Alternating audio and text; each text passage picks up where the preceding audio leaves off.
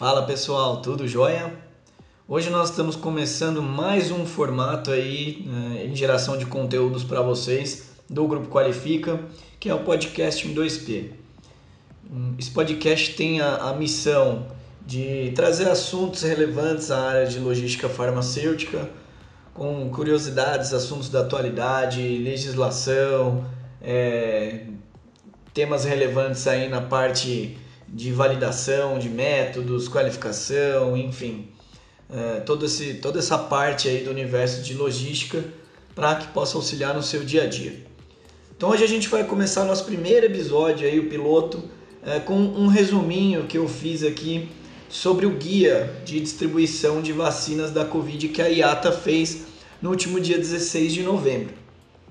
Vou passar em alguns tópicos aqui, qual é o objetivo desse guia, é, quais são as associações envolvidas por trás desse guia, né? o que, que elas fizeram junto, quais são os principais temas abordados no guia é, e depois trazer alguns temas finais aí de interesse a todos, né? como sustentabilidade, essa parte de integração digital, transporte intermodal e no final de tudo eu tenho algumas referências do, do estudo que eu fiz para trazer o resumo é, eu vou ver se eu consigo trazer na, no formato escrito para vocês depois, um artigo ou um resuminho dele mesmo, para que vocês possam ter acesso.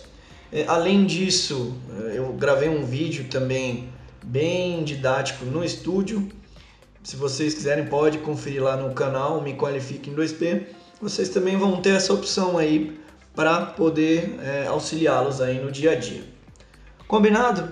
Então vamos começar aqui é, tratando diretamente o objetivo do guia. Então, o que, que esse guia trata? Né? O que, que o guia da IATA está tratando? Basicamente, ele está abordando de maneira técnica as condutas necessárias para o transporte, armazenamento e distribuição das vacinas da Covid-19, além dos produtos farmacêuticos, suprimentos médicos. Né? Então, ele dá algumas premissas aí, alguns insights do que deverá ser feito ao longo da expedição até a última milha, dando uma ênfase, claro, ao transporte aéreo, né? o transporte aéreo de cargas aí. Além disso, ele descreve em, em algumas palavras diferenciadas as boas práticas necessárias para que esse processo logístico seja efetivo no formato mundial, né? na distribuição.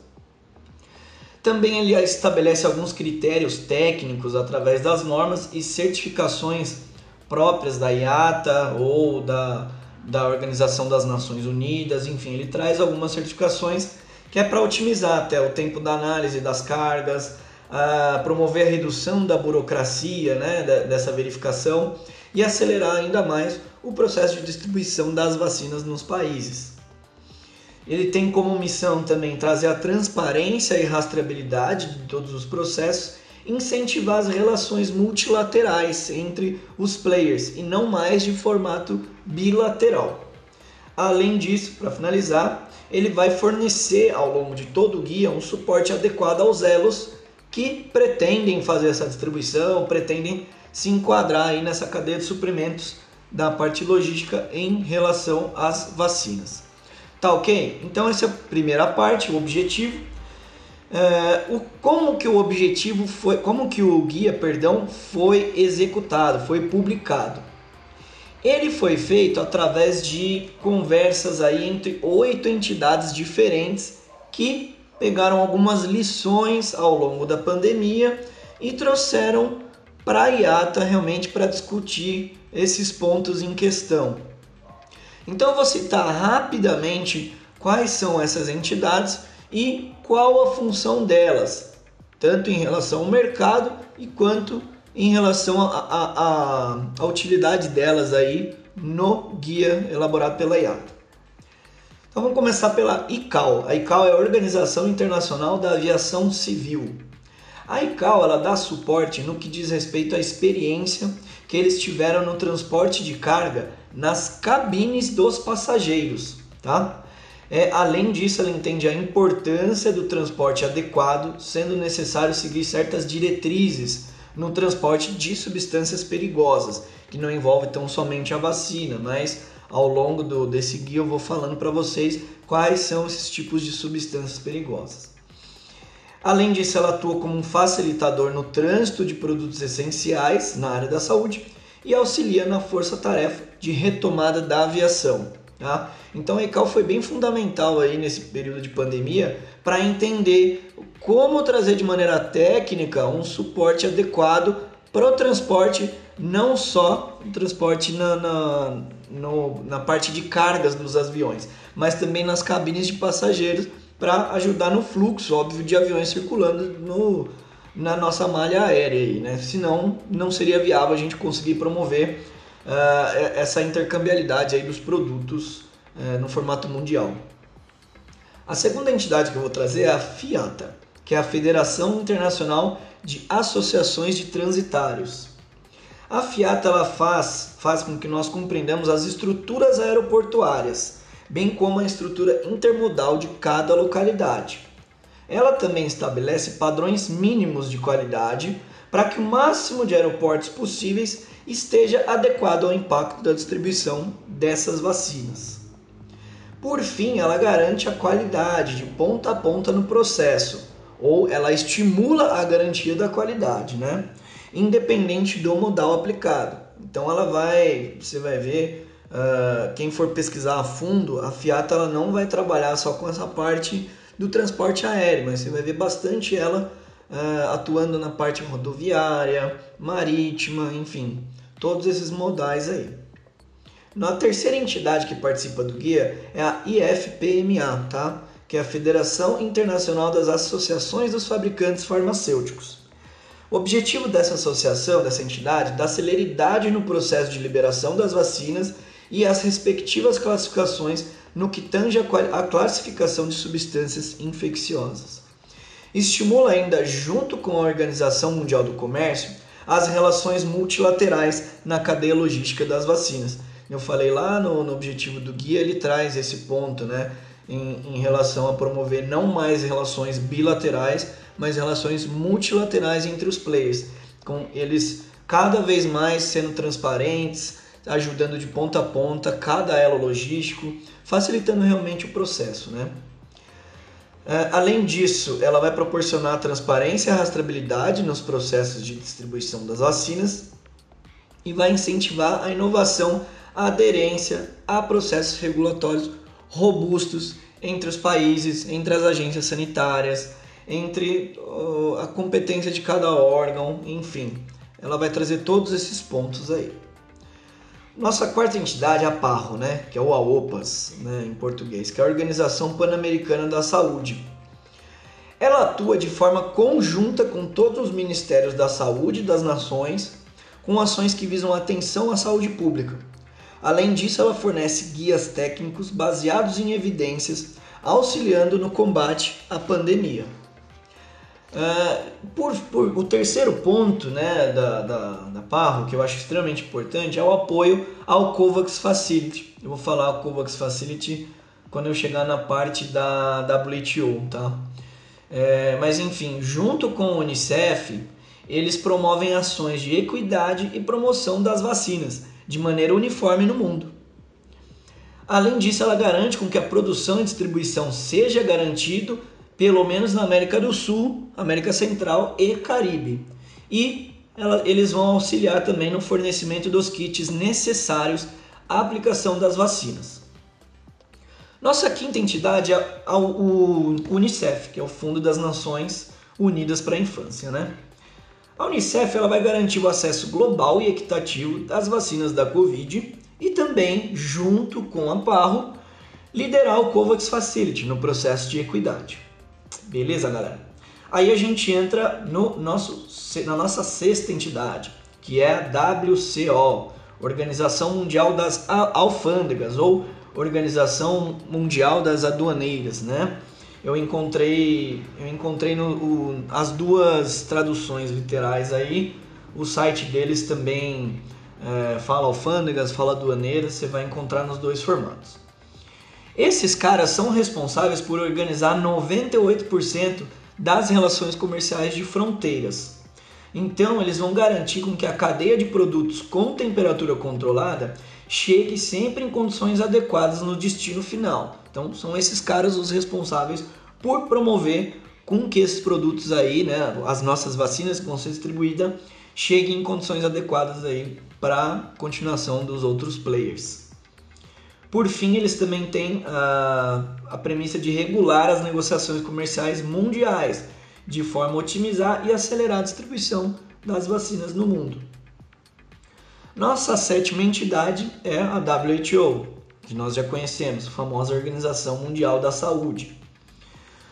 A função da WHO, nós muito bem já sabemos, mas fomentar o trabalho conjunto na busca da vacina foram eles que deram a criação ao COVAX Facility, né? junto com a Gavi e outras entidades, mas eles encabeçaram esse projeto. O COVAX, para quem não sabe, é o projeto que trouxe para conversar de maneira conjunta governos, a comunidade científica, agências regulatórias, fabricantes, ah, tanto do setor privado quanto do setor público, sociedade civil e entidades filantrópicas a conversarem, né, de diversos países, a conversarem, discutirem ações conjuntas no combate à pandemia, garantindo acesso equitativo ao tratamento. Então, além disso, a WHO acelera os processos de autorização dos estudos e faz promove guias de intervenções críticas no, no, período da pandemia, né? além também de garantir o acesso aos suprimentos médicos. Por fim, nossa última entidade é a Organização Mundial do Comércio, WTO, né? Uh, a função dela é coordenar e garantir as ações comerciais entre os países, facilitar em conjunto com a WHO e a WCO o acesso aos suprimentos médicos, garantir o acordo de facilitação de comércio durante todo o período aí da pandemia. Chegando agora entrando nos temas, tá, galera? Uh, vou trazer rapidamente alguns temas para que fique bem claro aí as informações a todos. É, eles dividiram em diversos temas, aí, acho que, se não me engano foram nove temas. Então eu vou tentar compilar os temas mais importantes para que a gente possa debater de maneira conjunta qual a importância deles. Então eles trouxeram temas separados, por exemplo, entre desafios, sugestões, riscos, tal, né? Eu vou trazer o primeiro tema, desafios e sugestões de maneira conjunta, para a gente entender qual é o desafio e quais as alternativas que o guia está propondo, né? Então, esse nosso primeiro tema, desafios e sugestões, eles trazem tempo de preparação das empresas como um desafio e uma das sugestões é a capacidade que as indústrias devem ter em produzir doses suficientes para atingir a população mundial. Então, qual vai ser essa, essa capacidade? Estima-se que se as vacinas forem em duas doses, seriam necessárias aí mais de 15 bilhões de doses, né, para atingir o mundo inteiro. Então a gente precisa fazer esse cálculo aí, quantidade de laboratórios que vão ser responsáveis em produzir essas vacinas, uh, quanto cada um vai produzir, qual a capacidade de cada um, em quanto tempo, né? Para isso é necessário que a gente entre no segundo item, que é a padronização das remessas, conjunto, juntamente o prazo de validade e o tempo de prateleira dessas vacinas. Qual vai ser determinado? Quais os estudos de estabilidade que nós já temos? Quais os estudos de prazo de validade dessas vacinas? Isso precisa ficar bem claro. Então são necessárias medidas rápidas e eficazes das próprias agências regulatórias de todo o mundo para que a gente libere os lotes de maneira mais eficaz e mais rápida possível. Outro tópico aqui de, dessa parte dos desafios versus as soluções é o armazenamento em temperatura adequada versus produção e distribuição equitativa ao redor do mundo. Ou eles sugerem até pontos de distribuições nacionais entre os países. Como serão esses pontos? Quais serão as estruturas desses pontos? É preciso discutir esse assunto para que fique muito bem claro a todos. Depois a gente entra na questão das temperaturas, né? Como alguns já sabem aí, o range da temperatura é muito extenso. Então a gente pode chegar aí de menos 80 graus até inferior a isso até de 2 a 8. É, então é necessário que a gente discuta um tipo de soluções quais os sistemas ativos ou passivos serão responsáveis para manter a qualidade dessas remessas, né? Quais serão os sistemas mais adequados para cada país, para cada localidade especificamente. Se a gente for pensar no, no, no Brasil, por exemplo, ele é um país continental. A gente vai ter uma facilidade para tratar esse sistema, às vezes até de maneira ativa, nas regiões Sudeste, Sul, Centro-Oeste, mas regiões mais extremas de Nordeste e Norte seriam mais complicados, concorda? Por fim, o último tema aí que eu achei mais interessante trazer para vocês no desafios e sugestões é a rastreabilidade versus as ações de monitoramento de reposição de estoque imediato.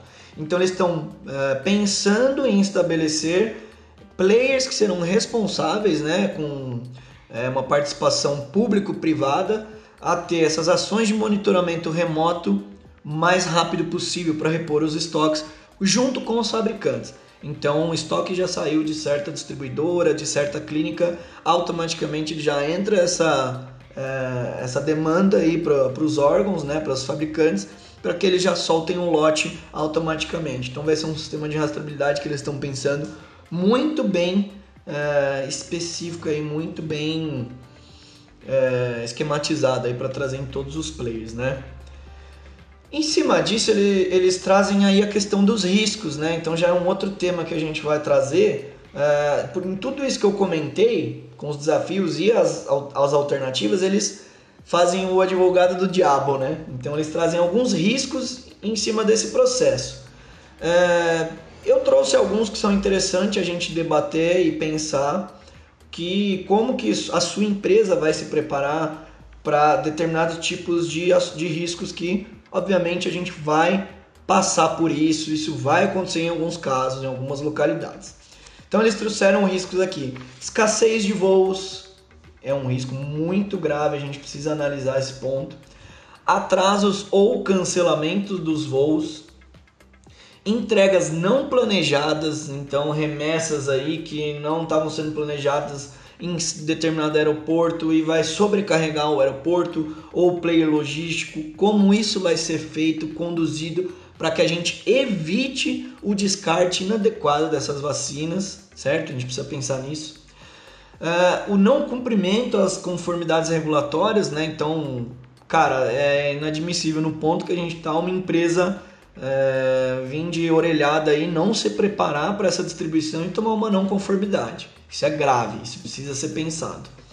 Ambiente sem temperatura controlada, vocês vão ver que mais para frente ao longo do, do guia eles vão trazer algumas diretrizes para com que os aeroportos ou zonas externas ao aeroporto, né, outras zonas intermodais, estejam preparados com salas equipadas, equipamentos refrigerados, enfim, que todo mundo se prepare para que a gente não enfrente uma falta de, de, de capacidade térmica né, nas nossas estruturas.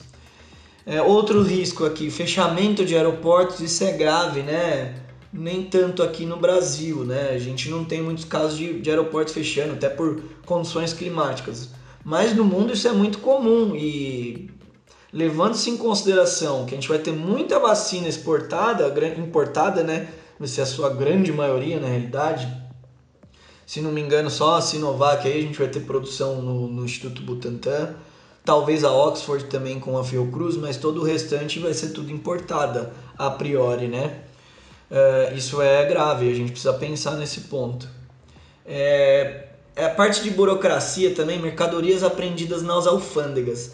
É necessário com que as entidades e as empresas entendam, obviamente, a emergência que a gente está enfrentando nesse ponto e evite ao máximo esse processo burocrático nas alfândegas, né? Então a gente precisa pensar nesse ponto aí também. A duração dos transportes, isso precisa ter um POP, uh, né, um procedimento operacional padrão em todos os players, que faça a gente é, ter, um, ter um procedimento realmente equitativo com, com todo o setor. Todo mundo fala a mesma língua, como vai ser feito esse transporte, qual a duração desse transporte, enfim. Vamos trazer nesse formato é, mais padronizado possível para não ter problemas aí de descarte das vacinas. Falta de embalagens especializadas. Galera, isso vai ser um abacaxi. Porque se a gente for pensar nas vacinas de 2 a 8 ou até algumas ligeiramente negativas, é uma coisa. Agora, as vacinas da Pfizer, menos 70, menos 80 graus, vai ser muito complicado a gente desenvolver soluções, pelo menos a nível aqui no Brasil, que a gente consiga é, manter a qualidade dessa vacina aí por um longo período, né? Escassez de matéria-prima é algo que também preocupa a todos. Justamente nesse ponto das vacinas da Pfizer, seriam necessárias, né, o que nós temos de soluções passivas hoje em dia no mercado é o gelo seco, né? Então seriam necessárias uma grande quantidade de gelo seco no mercado, o que pode vir a colapsar o mercado em relação a esse assunto. Falta de mão de obra também é um risco imenso, porque se hoje em dia nós não temos um treinamento adequado para os operadores fazerem um controle de qualidade de, de, vacinas de 2 a 8, né, produtos de 2 a 8, quem dirá vacinas a menos 20, menos 40, menos 80 graus, é, é necessário que a gente bata na tecla de treinamentos das equipes. As equipes precisam estar cientes do que elas estão fazendo, ter um treinamento adequado para evitar o máximo possível do descarte desses lotes, dessas remessas. É, a, a, eles colocaram aqui um ponto também achei bem interessante, falta de compartilhamento de informações, né? Aí a gente entra na parte da transparência, transparência, rastreabilidade. É, precisamos trabalhar bem esse ponto, aumentar a rastreabilidade no sistema como um todo. Todo mundo fala a mesma língua, informações em tempo real que cada player está fazendo, a, o, a temperatura que está sendo armazenada, que ponto estão as vacinas, é, a gente precisa discutir isso, trazer bastante esse assunto à tona. E também aí levando essa parte da, da falta de mão de obra que eu já falei dos treinamentos, são necessárias instruções. Então todo mundo, galera que está ouvindo, seja você, cara, da distribuidora, da clínica, do hospital, da, da, da, da indústria, da transportadora, o que quer que seja, estimule treinamento da sua equipe instruções, faça pop, discute com o setor, vá atrás disso, é extremamente importante. Beleza, pessoal? Aí a gente vai para um próximo tema que ele já entra na questão das capacidades, né? Então, as capacidades que são envolvidas em relação é, aos aeroportos, ou toda a estrutura é, intermodal aí. Então, para que a gente consiga garantir a retomada da malha aérea, o, aquela primeira entidade lá que eu falei para vocês, a ICAO, né, estimula que sejam necessárias ações mais amplas em relação à triagem dos passageiros e funcionários para que a gente consiga realmente retomar a normalidade pré-pandemia aí na quantidade de voos, né, melhorando a malha aérea realmente. Isso eles pedem que seja aumentada a quantidade de testes rápidos, para que mais funcionários e mais colaboradores estejam ali na linha de frente para com que a gente consiga uh, agilizar o nosso transporte aí da distribuição das vacinas. Também planejar a capacidade dentro e fora dos aeroportos. Eu já trouxe isso lá com uma questão das alternativas que eles deram. Eles não deram em número, tá, pessoal? Quais seriam essas capacidades? Mas é um estudo que precisa começar a ser feito entre os. Precisa, precisa não, né? Para ontem isso daí. Todo mundo já devia estar tá se mexendo em relação a isso. Então é preciso que a gente desenvolva essas áreas mais rápido possível. Áreas para a questão do armazenamento do produto, né? Temperatura controlada. Então a gente pode, pode pensar em, uh, em caminhões refrigerados, freezers, uh, ultra freezers, né? Containers, até o próprio LD, a gente traz a questão do Exaltainer, né? E os Ramp Cool Dollies, eles precisam estar tá adequados e disponíveis aos sistemas de distribuição, ok? Além disso, vamos trazer, estabelecer procedimentos operacionais padrão por toda a cadeia logística, isso eu já comentei, é além da autorização também de transporte de produtos perigosos, tanto o exportador quanto as companhias aéreas. Uh, o próximo item eu vou trazer mais especificamente como que, que a IATA sugere né, essa trilha de segurança para o transporte de produtos perigosos e para que fique bem claro aí a, quais certificações seriam necessárias. Ele não traz como obrigatório, é opcional, tá? Mas para facilitar a burocracia na, na, na, na liberação dessas mercadorias. E por último, a questão da capacidade, ele tem que ele está sugerindo a definição da capacidade do transporte do gelo seco nas aeronaves. Hoje em dia eu pesquisei, depois eu vou mandar para vocês. Uh, tem um limite, se não me engano. Tá, eu vou olhar direitinho, mas tem um limite no manual aqui de segurança da ICAO, que se não me engano é até 20 kg de gelo seco nas aeronaves. Uh, eu vou confirmar isso para vocês na, depois nas referências, tá? mas isso precisa ser conversado, discutido. Vai manter essa quantidade ou não? Qual a maneira correta de armazenar o gelo seco aí nas aeronaves? Vai ser permitido o gelo seco nas cabines ou só na parte de carga dos, das aeronaves? Como que vai ser feito isso, né? Beleza? Então aí para frente agora a gente parte para o ambiente de segurança. Esse tópico, galera, esse tema foi um que a IATA mais bateu na tecla e é o que mais diz respeito à entidade IATA realmente, né? Que é a trilha de segurança que ela sugere aí, eu falei há pouco aí para vocês, né? Então ela sugere a gente começar o seguinte: uh, o exportador deverá estar certificado, mas lembrando, deixando bem claro, é opcional, com o No Consignor Scheme, né?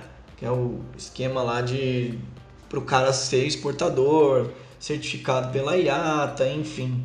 Uh, e ter algumas premissas aí para desburocratizar o processo de análise daquelas rotas. O exportador tendo esse certificado, ele vai atrás do manual de segurança número 8973 da ICAO, que aí o, ele, ele leva a premissa aí que os é, são boas práticas de zonas aeroportuárias, né? Então ele tem que, o exportador tem que ver se alguns aeroportos têm esse manual de segurança, seguem isso ou não, no sentido de otimizar realmente. Como eu falei, galera, é tudo opcional aqui. Não quer dizer que o, o aeroporto que não tenha não está permitido transportar as vacinas, mas é muito mais seguro se ele tiver essas documentações, essas certificações, tá? Então, o manual de segurança número 8973 da ICAO traz essas diretrizes para boas práticas aeroportuárias. Eu trouxe aí como referência um manual da ANAC, tá? Uh, ele é bem ele é bem próximo a esse manual de segurança aí da ICAO e vai trazer algumas premissas bem parecidas aí. Espero que ajude vocês também a encontrar algumas soluções aí alternativas. Aí ele traz a questão da, da, da, classificação de substâncias infecciosas, isso para vacinas, né? Então ele, ele, leva a, ele leva o seguinte ponto: existem algumas classificações da União Europeia, né? Que a ANAC também tem isso nos seus documentos, que é a UN 2814, que é uma classificação para substância infecciosa perigosa para seres humanos, ou a UN 3373 que é a substância biológica de classe B, ou ainda a UN 3245, que é o transporte de organismos ou microorganismos geneticamente modificados. Então, o, o expedidor ali, o exportador que vai transportar essas vacinas, precisa identificar qual a tecnologia envolvida nela e fazer essa classificação das substâncias infecciosas para o transporte nas zonas aeroportuárias. Além disso, ele traz também uh, o transporte das substâncias perigosas, que aí no caso eu vou entrar com do, três itens distintos, né? Que é a identificação do uso do gelo seco, baterias de lítio, tanto íon quanto metal, e também baterias uh, secas, né? Baterias de níquel hidreto metálico, que nesse caso não são restritas ao, ao DGR, né? mas ele, ele vai entrar também aí como essa classificação de substâncias. Eu também deixo nas referências esse ponto aí em relação é, da ANAC para que todo mundo possa ver, tá? É, mas enfim, o regulamento da mercadorias, de mercadorias perigosas da IATA, é, esse documento ele é pago, tá galera? Eu deixo o link dele para vocês acessarem. É, a gente consegue encontrar alguns documentos semelhantes mas não é esse documento da IATA. Mas enfim, ele tem requisitos de embalagens, número 954, que vai trazer a condição dessas substâncias aí do gelo seco, principalmente. Então, uh, é necessário, se você for transportar o gelo seco, você é o exportador, você é o importador, enfim, vai ter esse transporte de gelo seco, é necessário com que tenha a identificação para a utilização desse material que é a UN1845, beleza? Que é a identificação para uso de gelo seco realmente. E além disso, vai ter que ter a etiqueta de perigo de classe 9. E aí a gente entra também, se for transportar com o registrador lá a base de bateria de lítio, a, a série UN3481 ou a UN3091. Um vai trazer a bateria de lítio íon e a bateria de lítio metal, que eu também trouxe uma referência da ANAC. A ANAC discutiu alguns, algum tempo atrás a proibição da, do transporte de bateria de lítio íon, tá? não metal, é, nas suas aeronaves, beleza? Depois a gente tem aqui a provisão especial A123 e a provisão especial A199, que trazem outros tipos de bateria, como as baterias secas que eu comentei, baterias de níquel hidreto metálico que não são restritas pelo DGR. E aí ele entra no ponto da, de facilitação de todo esse processo no transporte das substâncias, no ambiente de segurança, enfim, uh, os validadores independentes da IATA, né, o CEIV Pharma. É, vamos procurar quem são esses validadores, quem está é, apto né, a trabalhar com esse desafio aí. E ele traz alguns pontos que esses validadores já têm conhecimento, vão poder nos ajudar no mercado. Que ele entra nesses pontos, tanto nos desafios operacionais, é, os caras já estão aptos, os padrões e requisitos a serem seguidos, necessidade do pessoal treinado e capacitado, como eu já falei anteriormente, e o requisito de ter equipamentos dedicados, bem como as infraestruturas. Por fim, também a importância de revisar e a necessidade de ajustar avaliações de risco robustas, ok? Os últimos três temas que eu vou trazer para vocês aqui é mais rapidinho, que é o ambiente digital, a sustentabilidade e o transporte intermodal. A gente já está chegando ao fim, tá, pessoal?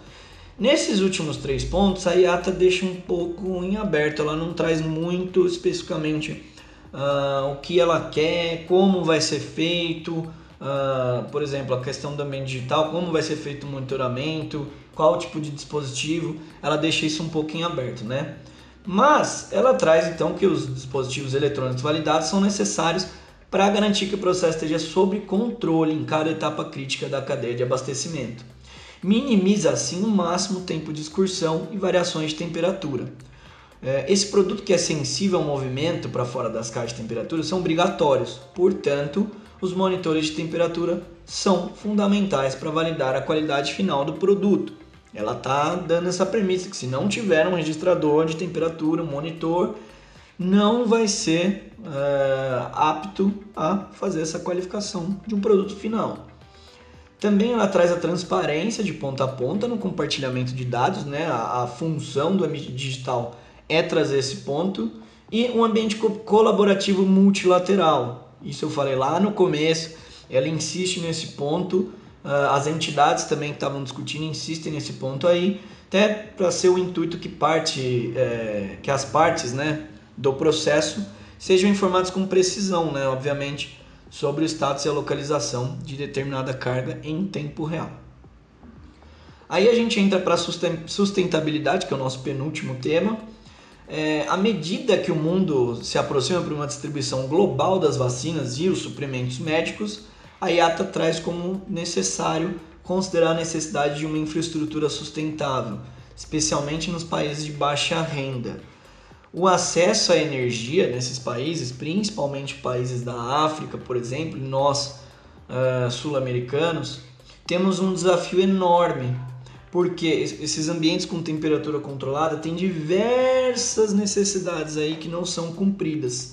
Então, hoje em dia, qual a garantia que o nosso sistema tem uh, para atuar com essa cadeia de suprimentos? Qual a relação segura que a gente tem com os equipamentos de temperatura controlado, controlados, né? É, a nível mundial, a gente sabe que Europa, Estados Unidos, alguns países asiáticos conseguem se sobressair nesse ponto, mas países da América Central, América Latina, África, já é mais complicada essa relação, né? Nós não temos um nível é, de, de, excelência né, no nosso, na garantia da qualidade nos equipamentos de manutenção térmica, né? Então ele traz assim a necessidade de investimento e uh, a questão de das agências subsidiarem mesmo, né? Implantação de fontes renováveis de energia em instalações fora das estruturas convencionais. E também a questão da auditoria apurada sobre as capacidades das redes elétricas, né? para manter a capacidade térmica dos equipamentos e garantir a eficácia das vacinas. Nosso último tema, então, que ele traz um resumo, é o transporte intermodal. Então, o transporte intermodal ele traz no, no, na questão do formato de colaborar e usar os canais de distribuição rodoviárias existentes, garantir ainda a disponibilidade de pontos uh, intermodais em diversos, diversos níveis, né? municipal, estadual, federal, entre países, entre fronteiras, enfim. É necessário que a gente pense nesse ponto, porque não são todas as localidades que têm zonas aeroportuárias bem implementadas, é, robustas, com é, questões regulatórias bem difundidas aí. Então é necessário com que todos, todas a, a, a, as partes modais se conversem e tenham já uma, um padrão aí de qualidade entre esse transporte.